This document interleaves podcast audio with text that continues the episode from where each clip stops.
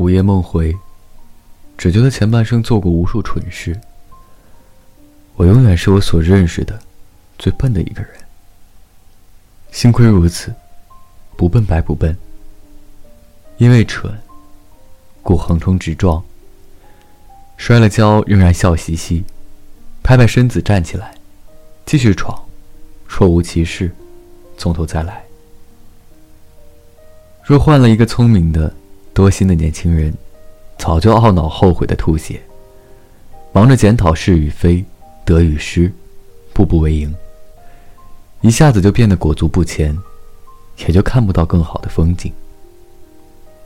我们有时会看到那种两三岁大小的美人胚子，小公主般矜持懂事，多可惜。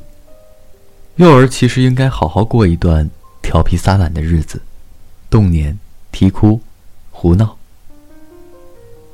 年少老成，过人的智慧，一早就懂得避忌，心思缜密，每次都做得对，就可能失去若干冒失的乐趣。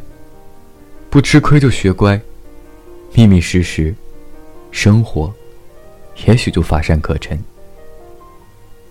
有许多能干的朋友，少女时就像少妇，幸亏到了少妇阶段。